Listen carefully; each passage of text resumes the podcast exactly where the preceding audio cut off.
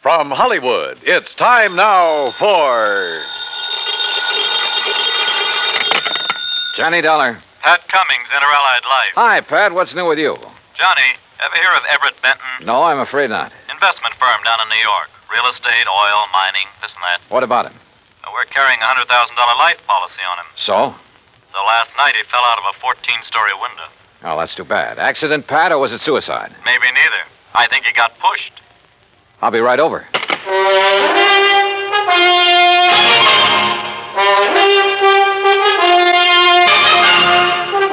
Bob Bailey in the exciting adventures of the man with the action packed expense account. America's fabulous freelance insurance investigator. Yours truly, Johnny Dollar.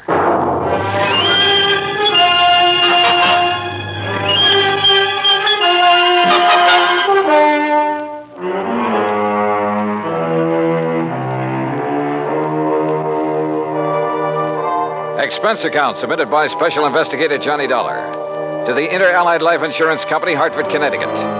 Following is an account of expenses incurred during my investigation of the killer's list matter.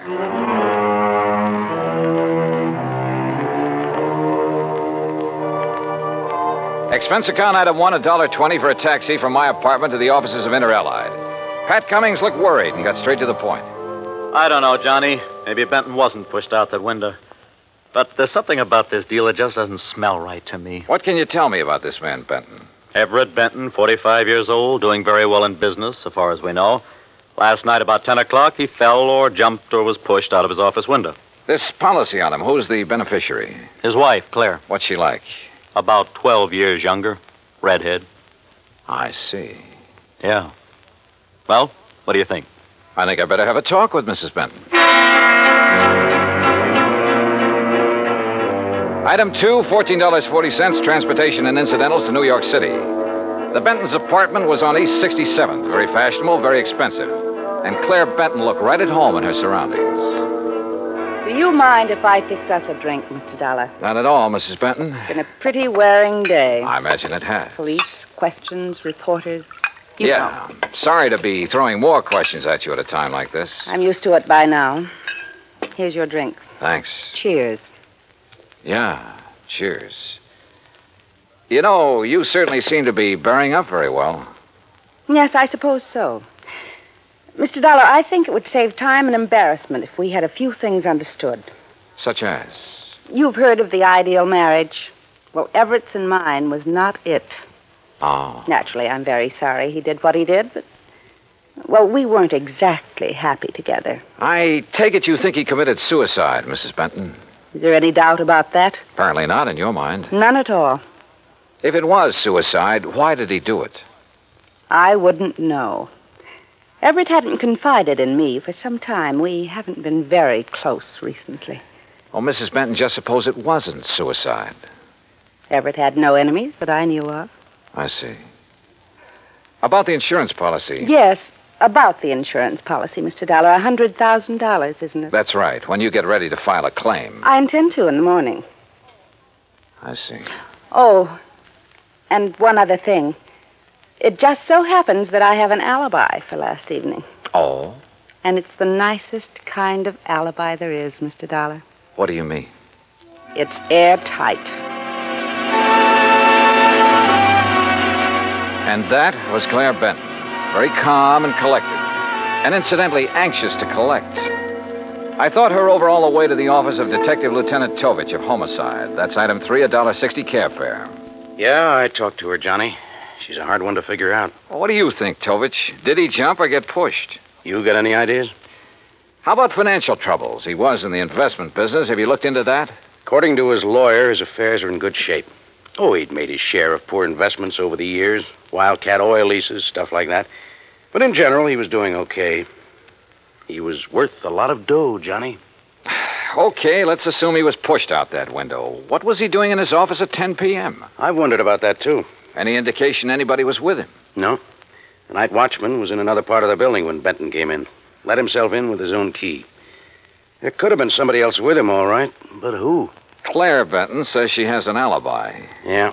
Don't know as I care for it much, but I haven't been able to break it down. Who is her alibi? Larry Santis. Santis, Santis. Runs a supper club over in the East 50s. Yeah, the ace of clubs, he calls it. Larry Santis. Thanks, Tovich.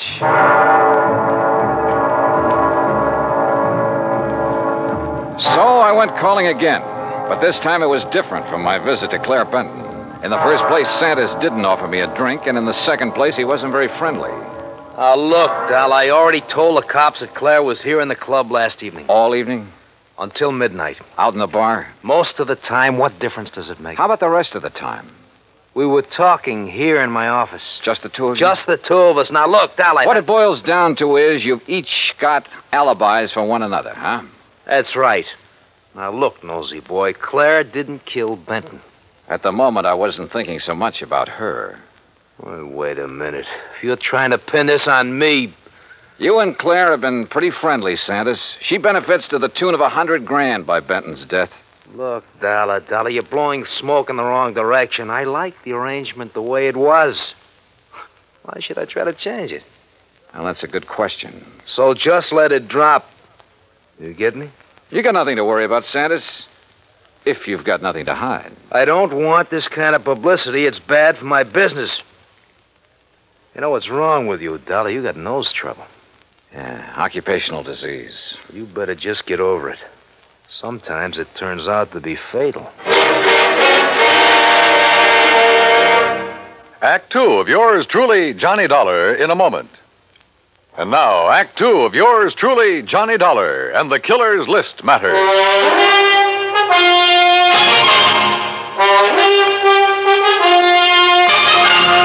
Well, looks like you didn't get any further with Larry Santis than I did, Johnny. Look, Tovich, both Santis and Claire Benton had a motive for killing her husband. Matter of fact, two motives money and getting Benton out of their way. Johnny, I'm with you. But we're not even sure yet it was murder. We do have something that indicates somebody might have been in Benton's office with him, though. Yeah, what is it? We found a cigarette butt in one of the ashtrays. Different brand than Benton smoked. Could it have been left there during the day? Janitor says he cleans out the ashtrays about seven in the evening. Of course, he could have overlooked one, so I don't know whether it means anything or not. Oh, excuse me. Yeah. Homicide, Tovich. Oh? Where? Okay, uh, I'll be right over. Johnny, looks like we've got ourselves a little epidemic. What do you mean? Ever hear of a guy named Arthur Mayfield, promoter? No, what about him? They just found him in an alley, dead. Wait a minute. Don't tell me. Yeah. Fell out of a 10th floor hotel room.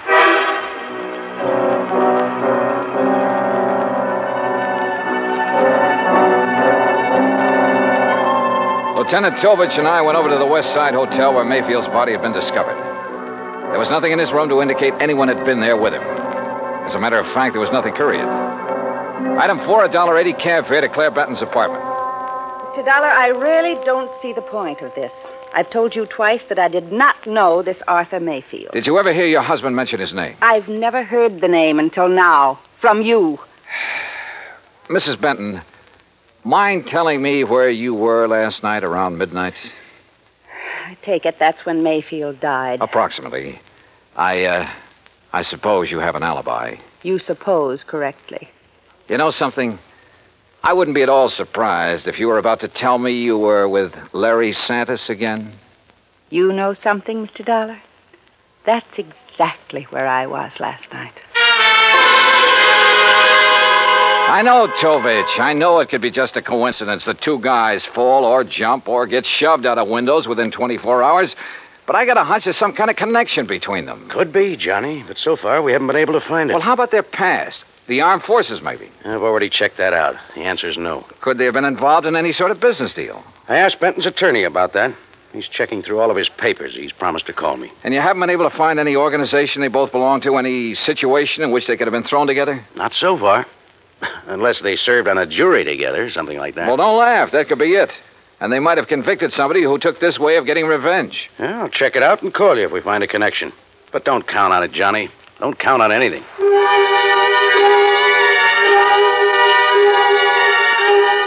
I went back to my hotel room and stretched out on the bed while I rehashed the whole deal in my mind. I thought about Claire Benton and Larry Santis. I didn't trust either of them. But as Tovich had pointed out, it was another thing to prove it. Okay, okay, coming. Yeah, Mr. Dolphy, that's right. you're investigating the murders of Benton and Mayfield? Well, I don't think they've been officially described as murders. No, but they are, Mr. Dollar. I'm certain of it. Who are you? Uh, my name is Alvin Whiting. I have some information that may be of value to you. May I come in? Come in, come in. Thank you. If you don't mind, I'd like to look out the window a minute. You're being followed? I don't know, but it wouldn't surprise me. What is this information you have, Mr. Whiting? A couple of years ago, three men got together and bought an oil lease from a man named Tom Nolan. Did you ever hear of him? No. Well, he's a very eccentric man, hot tempered, violent. He needed the money badly, so he sold the lease, which then was little better than worthless. Benton and Mayfield were in that deal together. I see. But I still don't understand what that has to do with their murders. I'm convinced their killer is Tom Nolan getting revenge on them in his own warped way. Revenge? For buying a worthless oil lease from him? Last week, oil was discovered on that property, a lot of it. The property is now worth millions. Ah. I think that Nolan, with his twisted way of looking at things, probably feels that he was cheated out of that property. You're suggesting that this Nolan isn't quite all there, huh? Exactly. That's exactly what I mean. What's your connection with all this, Mr. Whiting? I'll tell you what my connection is, Mr. Dollar. I was in on the deal with Benton and Mayfield. I was the third man. Ah. So, you see, if my suspicions are correct, if Nolan is the killer, then I'm the next man on his list.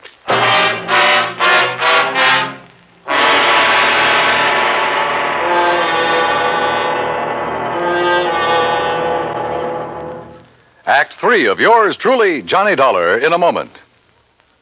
And now, Act three of yours truly, Johnny Dollar, and the killer's list matter. I took Alvin Whiting down to Lieutenant Tovich's office and he told his story again. I could see that Tovich felt the same way I did, that at last we were getting someplace. Matter of fact, Johnny, I was about to call you. Benton's lawyer just turned up the lease agreement linking Benton, Mayfield, and Mr. Whiting here. Question is, where's Tom Nolan? I don't think I'll draw an easy breath until he's been found and arrested. We have a bulletin out on him, Mr. Whiting. One thing we found out about a year ago, he served time for assault and battery. Oh? Mr. Whiting, I'd suggest you take every precaution until we pick up Nolan. Don't worry, Lieutenant. I propose to remain in my apartment until you apprehend him. I'll post a man in the building to look after you. Thank you, sir. Homicide, Tovich. Oh, what's the address? Hmm. Right. Thank you. We've located the little hotel where Nolan's been staying. Come on, Johnny.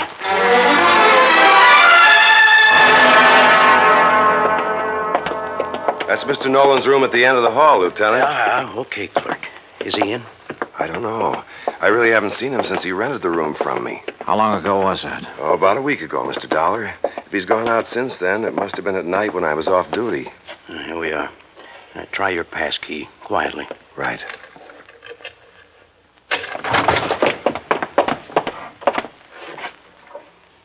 Well, gone.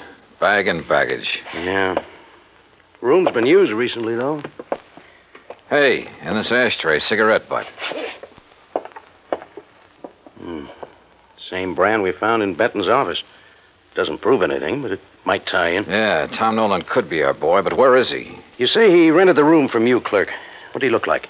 Oh, middle aged, as I remember. Bushy hair, sort of a wild look to him. Fits the general description Alvin Whiting furnished us. And the mugshot I pulled out of the files. Well, all we can do now is rig a stakeout for him here, and then wait. Lieutenant Tovich posted a couple of men in Nolan's room, and we went back to headquarters. While he was getting out another bulletin, I went through Nolan's record assault and battery, resisting arrest. There was no doubt he was a violent sort of guy. And with the indication Whiting had given us that Nolan was a little unbalanced, the weird revenge motive might fit. Then something in the records caught my eye. I went back to the office of Larry Santos at his supper club. Now, look, Dal, I told you the last time you were here. Now, I that- got a few things to tell you, Santos. The two murder victims, Mayfield and Benton, went in on a business deal with a man named Alvin Whiting. All right, so I Oh, what? bought an oil lease from Tom Nolan. All of a sudden, last week, that lease got real valuable.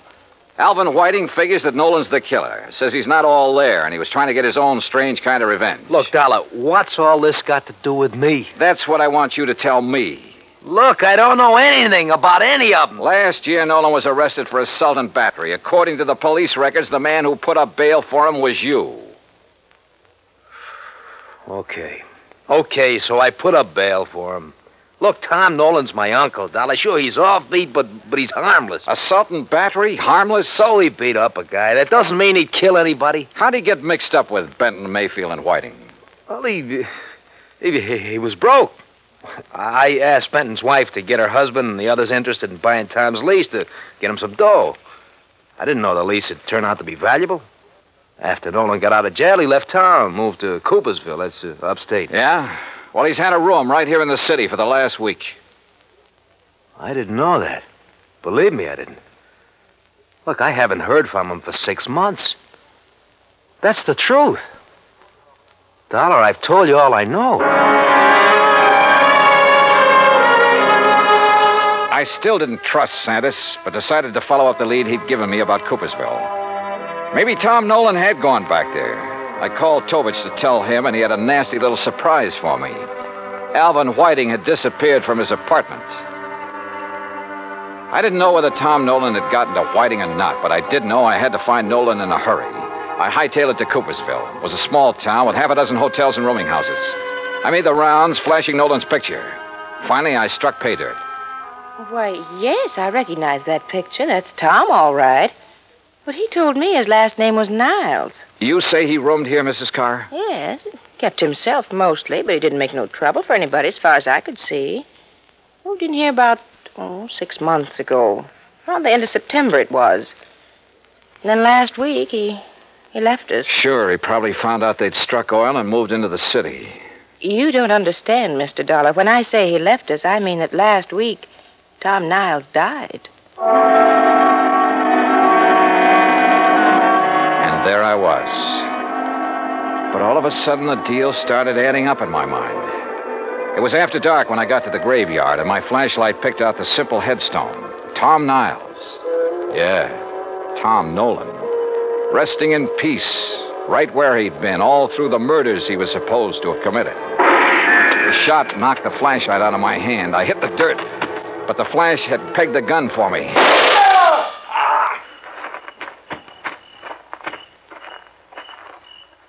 Well, well. Alvin Whiting. Oh, Dollar, I... my arm. Oh, don't worry. I'll get you a doctor, Whiting. I want you to be in good shape to stand trial. How'd you work it? Hire some drifter to rent that room back in New York under Nolan's name? Some character you picked up in the park? No, you've Oh, got. You've got to understand. I. I had to have the money. I was in debt. I was desperate. You almost got the money, too, didn't you? Yeah. Yeah, it almost worked. You rigged the story that Nolan was the killer, that you were on his list of victims. That way you end up in sole possession of the oil lease. If I'd only known he was. Yeah. Never try to frame a guy who's already dead.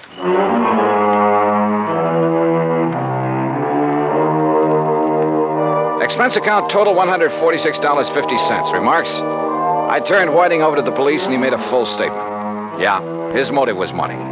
He was in the hole, gambling debts and bills, high cost of living, you might say. But I guess he knows now it's still a real bargain compared to the high cost of dying. Yours truly, Johnny Dollar.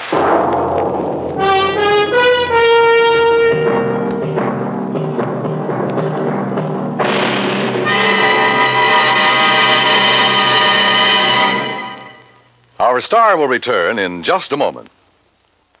Now, here is our star to tell you about next week's story. Next week, Dame Nature takes a hand and helps me solve a crime. Join us, won't you? Yours truly, Johnny Dollar.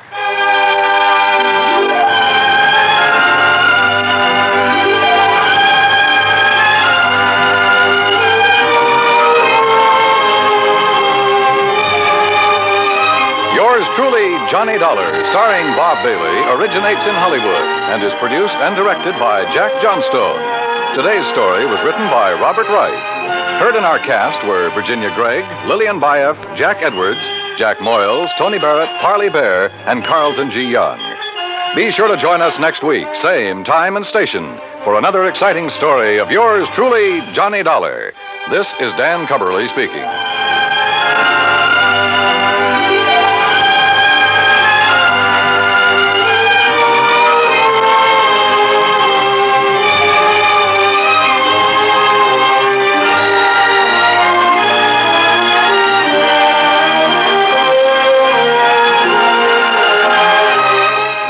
the United States Armed Forces Radio and Television Service.